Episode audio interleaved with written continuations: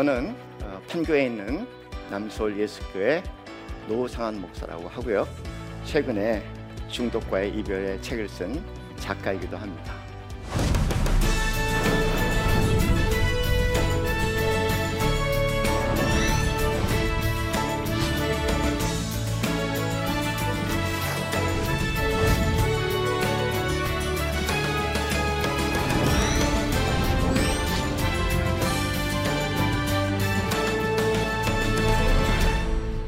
이성복 시인이 그날이라는 시를 썼습니다. 그 시의 마지막 부분에 이런 글이 있습니다. 그날 몇 건의 교통사고로 몇 사람이 죽었고 그날 시인의 술집과 여관은 여전히 붐볐지만 아무도 그날 신음소리를 듣지 못했다. 모두 병들었지만 아무도 아프지 않았다. 참 특이한 시죠. 왜 그럴까? 왜 그 신음소리를 듣지 못할까?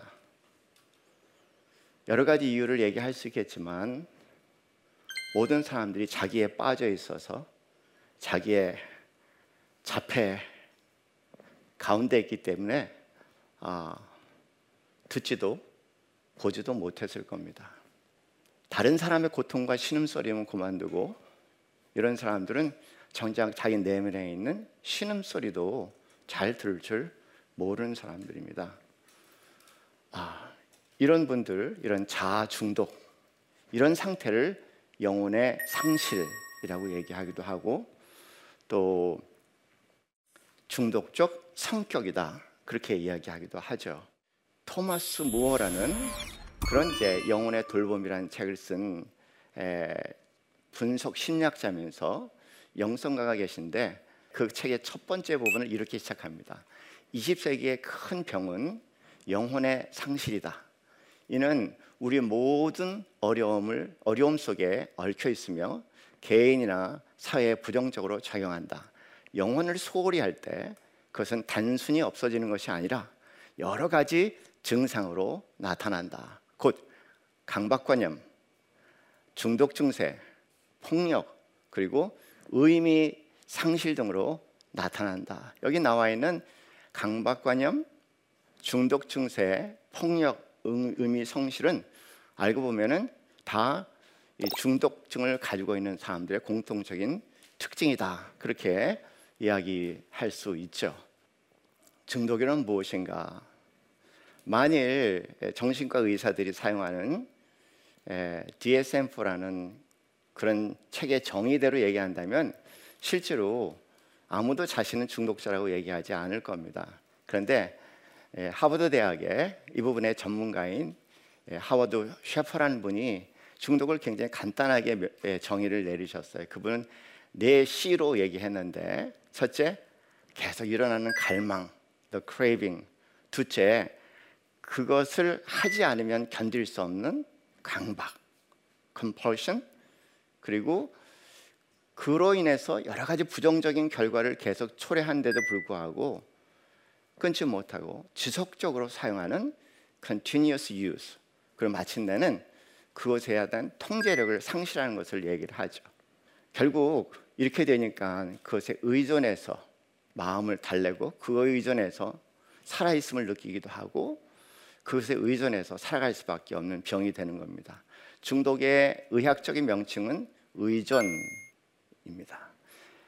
이런 상태로 우리가 중독을 생각해 본다면 사실 우리 삶 구석구석에 생각보다 많이 발견할 수 있습니다. 우리 대부분 익숙한 중독은 뭐 신문지상에 많이 나오는 4대 뭐 중독, 5대 중독 그런 걸 얘기하잖아요. 그러니까 뭐 알코올 중독 또는 이제 마약 중독 또 도박 그리고 또 이제 소위 디지털 중독이라고 얘기하는 게임 중독이나 어떤 스마트폰 중독을 얘기하죠. 근데 그것뿐만 아니라 알고 보면은요 이런 중독적 성격, 영혼의 상실로 인한 중독적 성격을 가지게 되는 경우에 그 사람 손에 들어가면 모든 것이 아무리 좋은 것도 중독이 될 수 있다는 거예요. 예를 들어서 중독적 성격을 갖는 경우에는 에어로빅이 참 좋은 거 아니겠습니까? 근데 그 에어로빅도 결과적으로 중독이 될 수가 있고요.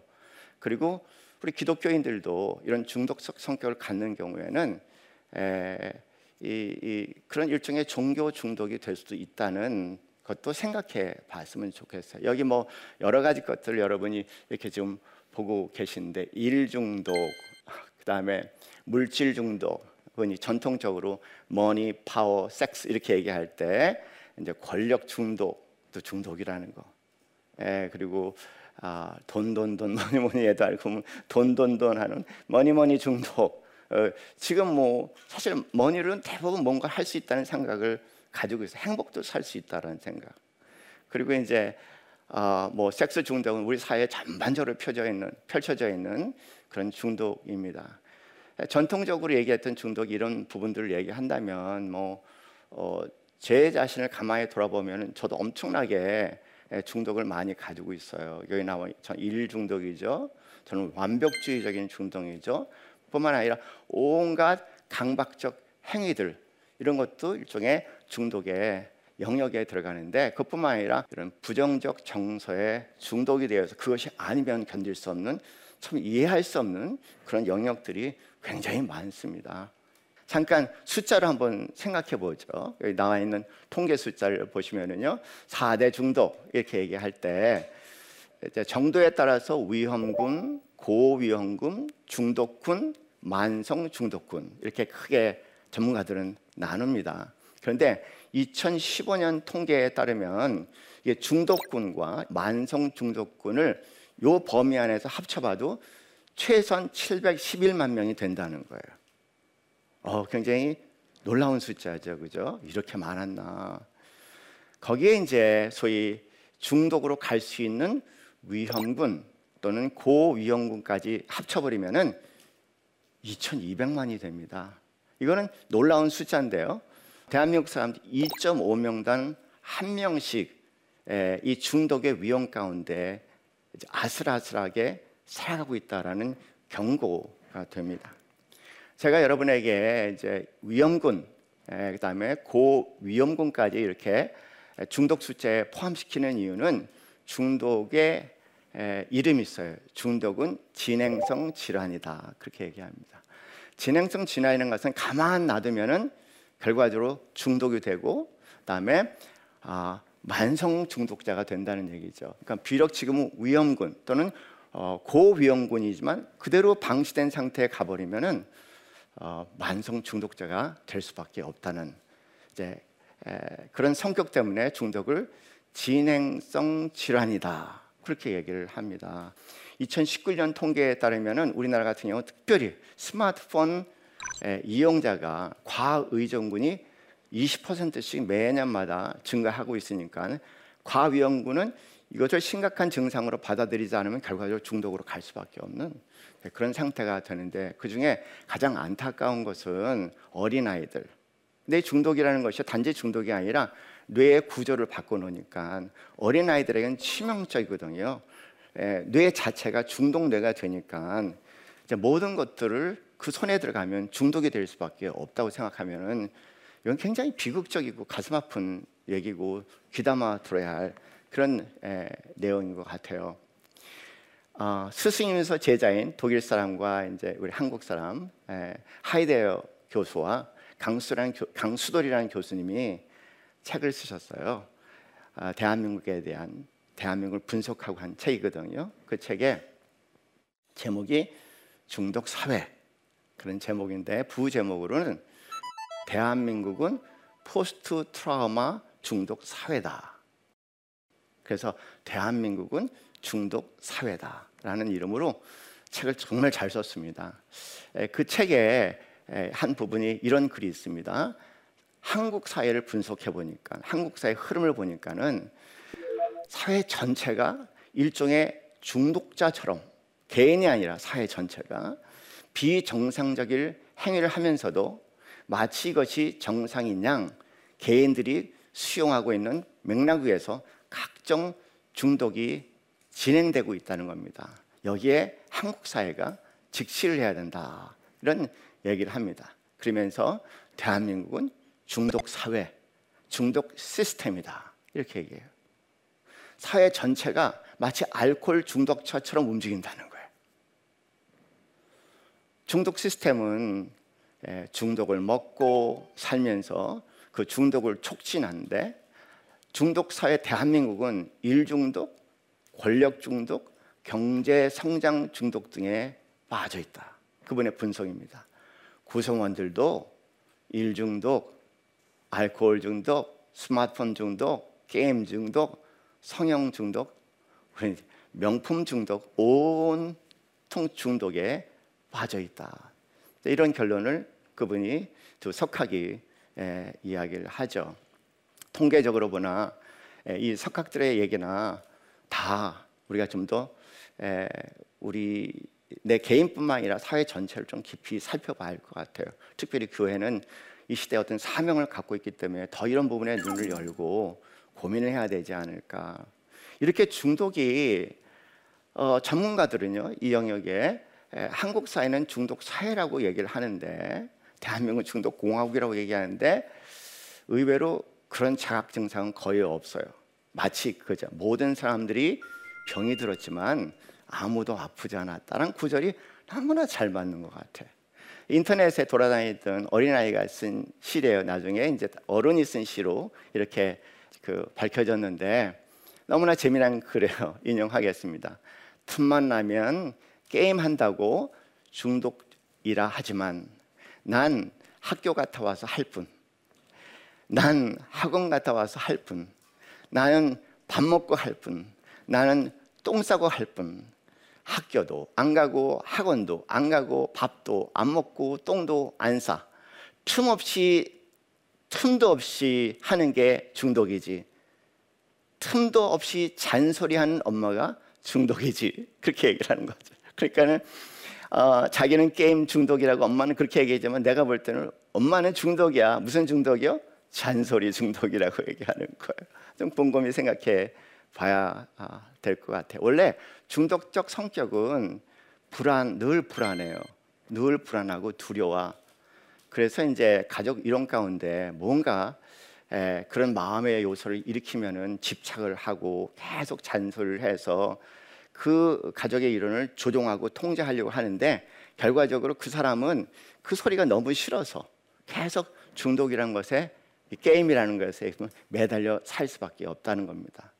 이런 사람들 우리가 생각할 때는 너를 위해서 사랑해서 좋은 의도로 계속 하지만 궁극적으로 그 대상을 거기서 구해내기보다는 중독에 더 깊이 빠져들게 하는데 이런 사람을 동반 의존자라는 이름을 붙이죠. 이 동반 의존은 또 하나의 중독입니다. 그런데 중독이 있는 가정을 보면은 적어도 한 사람 내지 두 사람은 반드시 있다는 거예요. 문제는 늘 엄마가 이런 잔소리 중독인데 불안, 초조, 두려움의 중독인데 이제 아이만 중독이라고 얘기하니까 의외로 중독자들이 본인이 중독이라는 걸 인식하지 못하고 주위 사람들의 계속 중독이라고 얘기하는 것이 더 큰 문제를 일으킬 수 있다는 것 다시 한번 좀 진지하게 생각해 봐야 할 것 같아요. 어, 엄마가 치료되지 않은 이 잔소리 중독자가 치료되지 않으면 게임 중독에 빠져 있는 아이는 절대 치료될 수 없다는 것을 생각해 본다면 많은 것들을 의미하고 있지 않습니까? 제럴드 메이라는 이제 정신과 의사면서 영성가면서 중독 전문 치료가 치료자죠. 이미 고인이 되셨는데 그분이 이제 목사님들 많이 읽는 책이에요. 중독과 은총이라는 그런 책이 있어요. 그 책에 이런 재미난 얘기를 합니다. 모든 사람의 95%는 무엇인가 중독되어 있고 나머지 5%만이 중독되어 있지 않다. 자기가 만난 많은 사람들을 보면은 95%는 뭔가 중독되어 있는 거예요. 근데 이제 5%는 중독되어 있지 않다고 얘기하는데 그 5%를 아직 만나본 일이 없다. 그렇게 얘기하니까 궁극적으로 모든 사람들이 자기 관점에서는 중독에 빠져 있다. 그러나 이 또한 아까 말씀드린 것처럼 모든 사람이 병이 들었지만 아무도 아프지 않은 그런 특이한 그런 병이 되어 있습니다. 어떻게 한국이 이렇게 세계 사람들에게 또는 한국의 전문가들에게 대한민국은 중독공화국이라는 이름을 오명을 쓰게 되었을까? 세 가지 이유를 얼른 생각해 볼 수 있을 것 같아요. 대한민국이 서구 세계를 모방하는데 서구 세계를 선진화되는 과정에 열심히 쫓아가는 것. 두 번째는 포스트 트라우마라는 에, 그 한국의 특이한 상황. 세 번째는 체면 사회라는 또 하나의 한국의 특이한 상황이 복합적으로 작용해서 전대미문에 우리나라는 보면 항상 세계 1위야. 스트레스도 세계 1위, 이혼율도 세계 1위. 그러더니 드디어 이제 중독, 그 다음에 뭐 여러 가지 부분들도 그 영역을 차지하기 시작하는 것 같아요. 간단하게 살펴볼게요. 서구 세계 한번 생각해봐요. 우리가 모방하고 되고 싶은 나라 유럽이잖아요. 그 서구 세계들 생각해 보면은 거기는 이미 이제 산업주의, 개인주의, 산업주의와 개인주의가 합쳐진 자본주의와 자유 자본주의 사회로 이미 한 200년 동안 계속 진행해 오고 있어요. 그런데 이 자본주의, 자유 자본주의의 핵심은 자본이야. 자본이 우선이에요. 그러니까 돈이 우선이죠. 그런 면에서 자본주의는 근본적으로 물질 우상주의 사상이다. 예. 니체라는 분 아시잖아요. 19세기 초, 중반 후반에 활동했던 니체의 결론은 사람이 신을 죽였다는 사회. 그러니까 물질밖에 남지 않은 예, 그런 사회로 전환됐다는 것을 얘기를 하면서 그 결과가 1차 세계 대전이고 또 거기에 대해서 굉장히 심각성으로 고발하는 사람이 유명한 철학가인 하이데거 또 에, 미국 같은 경우는 슐레이트 박사라는 분이 에, 많은 책들을 에, 쓰셨거든요. 여러분 그, 그 욕망이라는 이름의 전차 이미 1950년대 40년대 미국 사회를 지배하고 있는 그런 이제 분위기를 그 책으로 그렇게 엮어냈으니까 우리가 따라가고 모방하고자 하는 선진 사회 이 사회가 이미 중독 사회라는 것을 저희가 좀 생각해 봐야 할 것 같아요. 더불어 우리 하나가 기억할 건 기업이라고 얘기하는 자유자본주의 사회 기업이라고 얘기하는 것은 사람들에게 끊임없이 욕망을 창조해내야 돼요.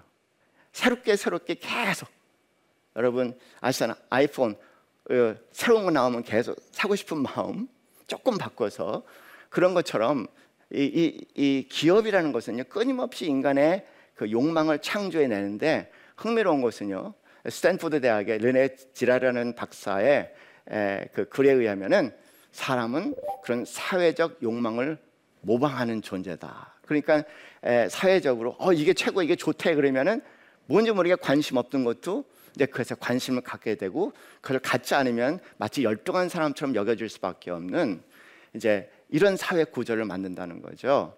그래서 프랑스의 유명한 장 보드리야르는 그런 사회를 끊임없이 소비의 욕망을 일으키는 사회다고 그렇게 얘기를 하죠. 예. 그게 필요한 게 아니에요. 필요해서 사는 것이 아니라 남들이 가졌고 그리고 부러우니까 얼마나 많은 돈들이 거기에 소모되는지 많은 시간이 되면 많은 예들을 통해서 말씀을 드릴 수가 있습니다. 이런 사회를 간다면 우리 사회도 중독 사회로 갈 수밖에 없지 않냐.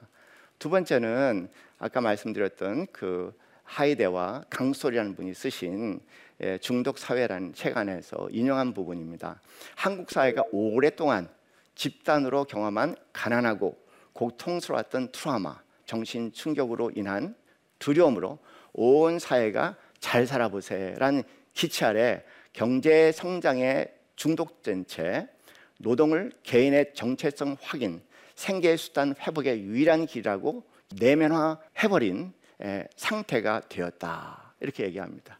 어렵고 힘들었죠. 6.25 이후에 한국 사회가 정말 다 파괴가 아무것도 없어요. 저도 기억나는 게 어렸을 때 자라면서 늘 동해에서 나오는 스피커 확성기 소리. 잘 살아보세요. 잘. 그냥 아 우리 선진 사회처럼 에, 그 마이카 시대가 왔으면 좋겠습니다. 그런 꿈을 가지고 끊임없이 그 사회를 향해서 나가는데 문제는 저희 세대가 끝났으면 좋겠는데요. 이런 성향 물질의 가치를 두고 물질을 통해서 자기 정체성을 확인하고 서로 비교해가면서 내가 너 낫다, 네가 낫다라고 서로 우열을 가리는 이런 이런 습관 있지 않습니까? 이런 습관은 대를 물린다는 거예요. 지금 그렇게 가난하지 않아. 그렇지만은 우리 부모들이 이런 중독적 성향을 가지고 있기 때문에 우리 밑에 자라는 아이들은 무의식적으로 벌써 그런 중독적 성향을 갖게 되죠. 그래서 애들 보면 우리보다 더 많고 풍요한 것을 누리면서도 불구하고 정말 거기에 대해서 이게 풍요하다, 대단하다. 외국 사람들은 막 우리나라에 와서 일하고 싶어 하잖아요. 돈 벌고 싶어 하잖아요. 지금 한국 사회는 온통 부족감에 시달리고 빈곤감에 시달리고 불평, 불판과 분노로 가득 차 있는 사회 아니겠습니까? 그분 책에서 이렇게 얘기해요. 중독은 대를 잇는 경우가 많다. 6.25 전쟁 이후 2세대, 3세대는 그전 세대와 다르게 경제적으로 비교적 풍요로운 세대에 살고 있지만 한국 사회가 겪는 집단적 가난과 고통의 트라우마 그 두려움을 제대로 다루지 않으면 계속 풍요 속에 빈곤감을 경험할 수 있는 에, 그런 중독 사회로 진행될 수밖에 없다라고 경고를 하고 있습니다. 우리 사회는 욕망의 사회입니다. 저는 그렇게 얘기를 하고 싶어요. 어, 사랑을 모르는 세대예요. 먹어봤어야죠. 먹은 게 욕망밖에 없으니까. 그러니까는 우리가 사랑 사랑 얘기를 그렇게 많이 하지만 사랑을 잘 모르는 세대고요. 오로지 욕망을 사랑이라고 착각하죠. 남녀 관계도 그렇고 부부 관계도 그렇고 부모와 자녀의 관계도 에, 곰곰이 한번 생각해 본다면 장, 당황스러울 거예요. 내가 진정 사랑하는가? 그렇지 않으면 욕망하는가? 혹시 나는 하나님마저도 욕망의 도구로 삼는 것은 아닌가? 그런 건강한 자기 회의를 한번 해봐야 할 시대인 것 같아요. 우리 그리스도인들이 사랑은 참 중요합니다. 어, 이 화면은요, 그 추적 60분에 나왔던 에, 화면에 몇 커트를 에, 집어넣었는데요. 난 저는 이걸 보면서 사랑을 받는다는 게 뭔지를 좀 이해하기 시작한 것 같아. 쌍둥이인데 11개월 때 너무나 너무나 생활이 어려워서 한 아이는 입양이 된 거예요. 그래서 이제 미국에서 살았는데 한국에 있는 분은 굉장히 어렵게 자랐겠죠. 먹고 살기 급급하니까 그냥 이제 혼자 자랐겠죠. 그분은 이제 무당이 됐어요. 그런데 뜻밖의 그 미국으로 입양된 그 어, 쌍둥이는 어, 유명한 대학의 심리학과 교수가 됐는데 정말 단단한 사람이더라고요. 멋있는 사람이더라고요. 근데 그 양육하신 부모님이 그 그분이 얘를 어떻게 양육했는가 쭉 보여주는데 제가 거기서 하나 느낀 게 뭐냐면 아 사랑을 받고 자란다는 것이 바로 이런 거구나. 그리고 저도 처음 알았어요. 맨날 목사라서 사랑 사랑 얘기하면서 아 이게 사랑을 받고 자라는 거구나라는 걸 처음 알았는데 이 그림을 보시면은 거기에 이제 이렇게 예, 그 왼쪽에 그림을 보시면은 사진첩 같은 게 있지 않습니까? 이게 일지야. 그냥 매일매일 아이를 보면서 아이의 행동을 기록하고 또 여러 가지 것들을 이렇게 많어. 북 1, 75년부터 77년, 북 2, 70년, 78년. 이거를 이렇게 많이 만들었어. 그리고 북 1을 보면 일일이 하나하나 뭐가 나와 있잖아요. 기록을 하고 있잖아요. 아, 아이에 대한 관심, 그 관심과 사랑이 무엇일까를 곰곰이 생각한다면 아마 이런 정성과 관심을 기울인 부모는 그렇게 많지 않고 그렇잖아요. 우리가 사회적 자아로서 살아가면서 우리 아이들을 사회에 성공한 아이로 키우려면은 사회에 맞춰 가다 보니까 사랑보다는 근심과 걱정과 두려움에 욕망의 아이를 양육할 수도 있지 않습니까? 여기 에, 괴테의 시가 있어요. 우리는 어디에서 태어났는가? 사랑에서. 우리는 어떻게 멸망하는가? 사랑이 없으면. 어, 우리는 무엇으로 자기를 극복하는가? 사랑에 의해서. 우리는 우리를 울리는 것은 무엇일까? 사랑. 우리를 항상 결합시키는 것은 무엇일까? 사랑. 이 사랑이 결핍될 때 가정과 사회 모습을 한번 생각해 보세요. 온통 서로 욕망으로 키워지고 욕망으로 대하는 사회는 어떤 모습일까 생각해 보세요. 미국의 유명한 어, 모든 복지 정책, 보건복지부 정책을 관장하는 분이 이런 유명한 얘기했어요. 일 아프다 그런 얘기죠. 영어로 I L L is lack of love. 이게 사랑의 결여다 이렇게 이분이 얘기하십니다. 병은 모든 병은 사랑의 부재에서 오는 것이고 사랑의 부재는 결과적으로 자에 빠져들어가는 자폐적인 자 중독에 이르게 하고 이 사랑의 부재는 사랑과 인정 욕구 중독에 빠지게 되고 사랑의 부재는 궁극적으로 중독적 성격을 만들어낸다는 겁니다. 세 번째를 보면은요, 우리 문화는 체면 사회야. 여기 여러 가지 얘기를 하고 있지만 보여주기 위한 삶이에요.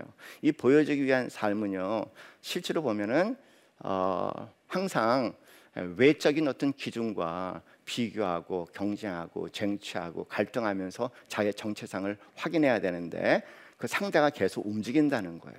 그러니까 실제로 정체성이 없어요. 끊임없이 정체성을 만들려고 애를 쓸 뿐 정체성은 없고 상대적으로 외적인 것에 계속 집중하다 보니까 내면의 세계가 공허할 수밖에 없거든요. 그래서 내면이 마치 뭐와 같으냐면 속빈 강정 같아.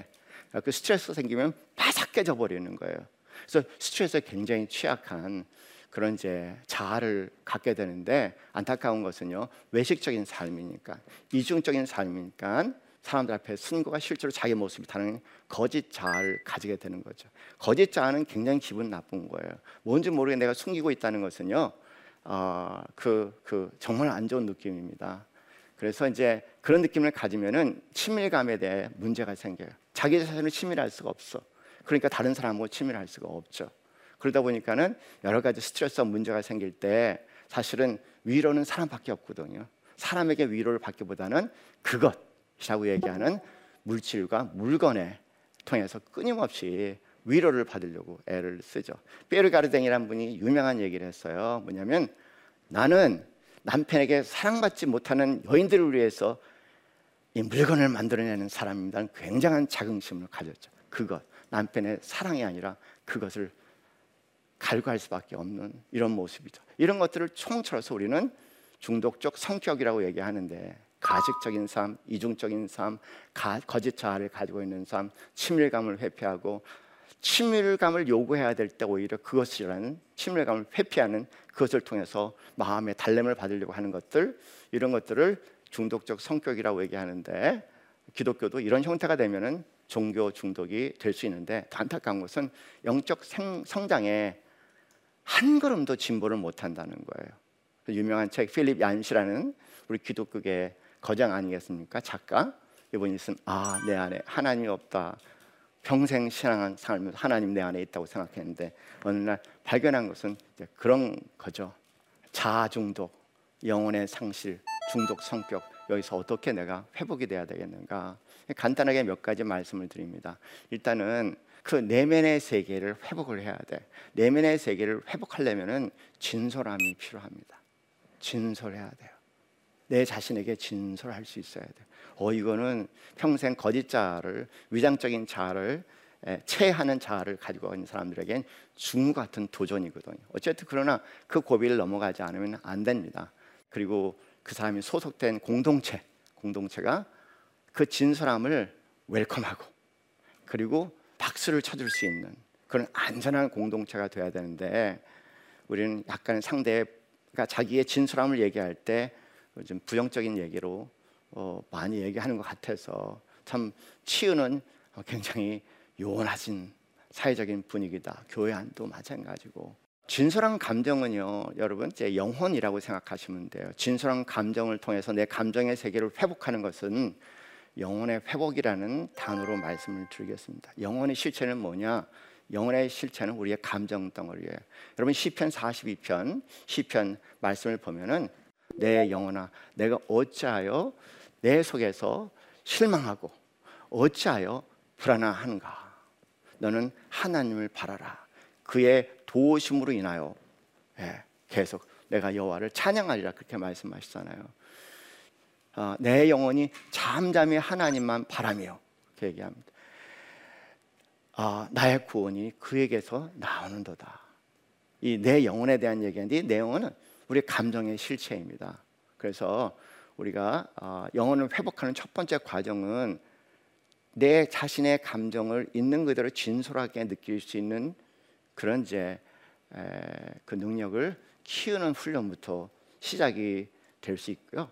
그리고 다윗처럼 그렇게 내 영혼과 내 감정의 상태 인식하고 그다음에 감정의 상태와 공감을 하고 대화를 나누고 그리고 내 감정의 상태를 하나님 앞으로 인도할 수 있는 예, 그런 영혼과의 대화, 인도 이런 것들이 예, 우리 영혼을 다시 한번 회복시켜 줍니다. 이런 것들은 다 예, 중독적 성격, 성격을 가지고 있는 사람들에게 없는 거죠. 그렇게 함으로 인해서 자기 내면의 세계와 아주 친밀하게 되고 이제 물건, 물질에 매달리지 않고 내 주위에는 가족과의 관계를 통해서 내 마음의 불편함과 고통들을 다룰 수 있게 되는 것이 이제 이 중독 치료의 핵심이죠.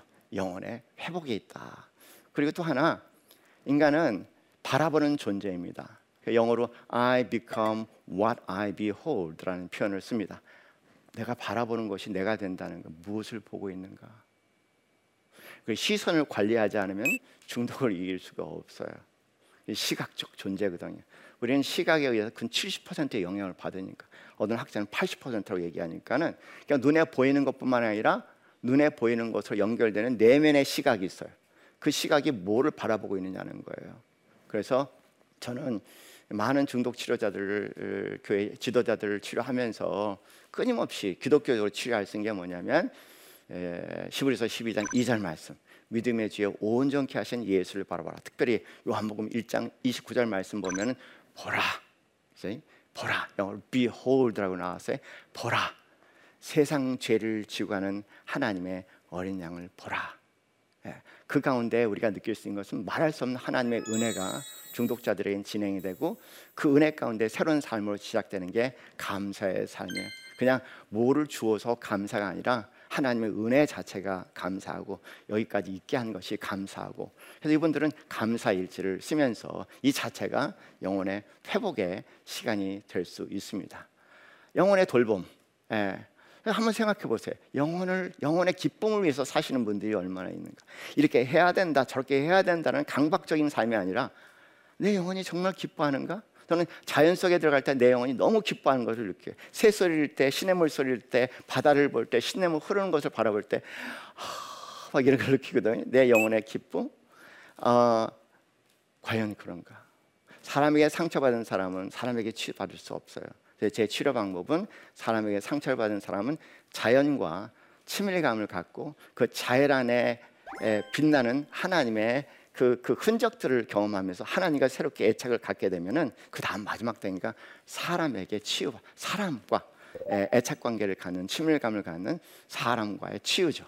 이런 순서를 에, 저는 굉장히 중요하게 생각합니다. 아름다움을 볼 수 있는 눈, 감동할 수 있는 사람, 경이로움, 더 나아가서 이 거룩함을 경험할 수 있는 것들이 다 영혼을 돌보고 회복시키는 그런 작업이라는 겁니다. 여러분 중독적 성격을 가졌을 때는 치유가 쉽지가 않아요 이미. 왜냐하면 뇌 구조의 변화가 일어나서 그래요.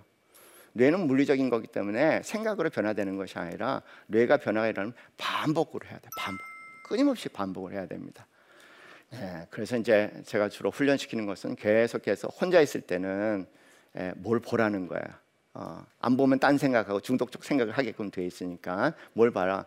어, 세상 죄를 하는 하나님의 어린 양을 보아라 계속 그 은혜가 신기한 은혜입니다.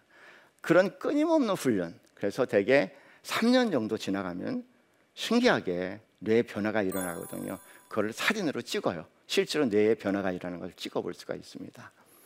마지막으로 여러분 제가 나누고 싶은 얘기는 에, 어, 그냥 사실 세상이 너무 힘들어요.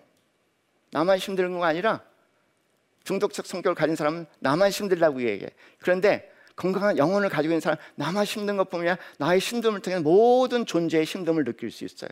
그래서 존재하는 모든 것에 대한 깊은 연민의 마음. 그리고 이렇게 힘들어 가는데도 살아가는 존재에 대한 깊은 호기심과 경외감. 그리고 깊은 존경심. 이것을 회복하는 과정 자체가 하나의 영혼의 회복 시간이고 중독으로부터 완치되는 긴 과정의 일부라는 것에 대해서 짧은 시간이지만 이 시간 여러분과 함께 이야기를 나눴습니다. 혹시 여러분 가운데 질문 있으시면 지금 질문하시기 바랍니다. 예. 중독에서 벗어나려면 뇌가 건강해야 되고 내가 건강하려면 어, 좋은 습관이 중요한데요. 어떤 습관들이 뇌에 좋을까요? 예. 앞에 말씀드렸던 그런 내용들 제일 중요한 거는 이제 뇌가 중독 뇌는 기쁨의 뇌가 아니고 불안 초조 두려움의 뇌거든요. 이렇게 기쁨을 많이 경험할 수 있는 다양한 방법들을 찾아내야 되겠죠. 앞에서 설명하지 않은 내용을 말씀드리면요. 운동을 열심히 하시면 좋을 것 같아요. 운동은 뇌를 바꿔버립니다. 그래서 뭐 많은 운동은 아니고 하루에 뭐 6천 보 내지 만 보 정도 걸어요. 너무 새벽 기도 끝나고 저희 주위를 걷거든요. 제 건강 비결은 다 그거 하나입니다. 제가 올해 67이지만 주위 사람들 아직도 생생하다 그렇게 얘기하는 이유는 그런데 사실은 제 자신이 가지고 있는 중독적 성격을 치유하기 위한 가장 중요한 스텝이었어요. 그래서 운동하세요. 많이 걸으세요. 그 말씀을 꼭 드리고 싶고요. 모든 중독 치료의 기본은 운동이고 뇌 변화의 운동, 뇌 변화의 가장 효과적인 것은 운동이라는 것. 그렇게 기억하시면 일단 기쁨의 내, 긍정의 내를 회복시키는 가장 적극적인 방법은 운동이란 거. 그래서 그렇게 3년만 가면은 놀라운 변화가 일어날 겁니다. 감사합니다.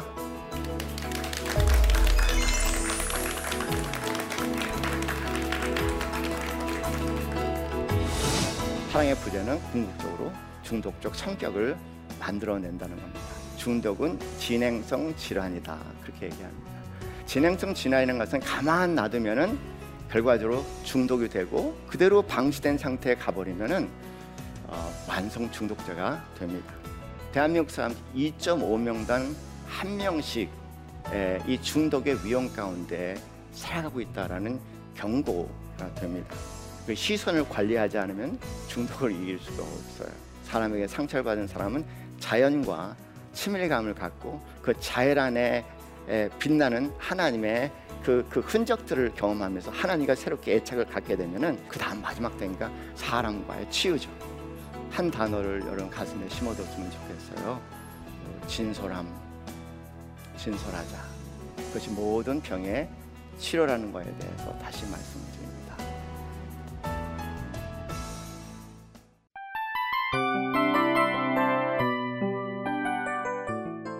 이 프로그램은 청취자 여러분의 소중한 후원으로 제작됩니다.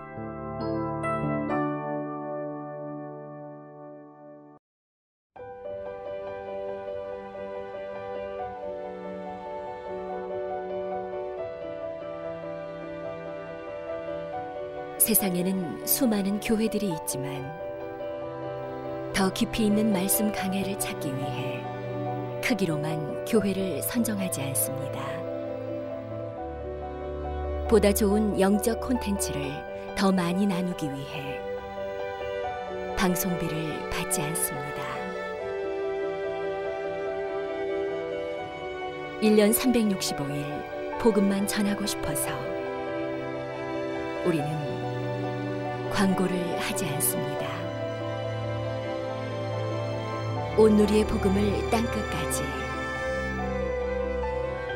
CGN TV와 함께 땅끝 성교사가 되주세요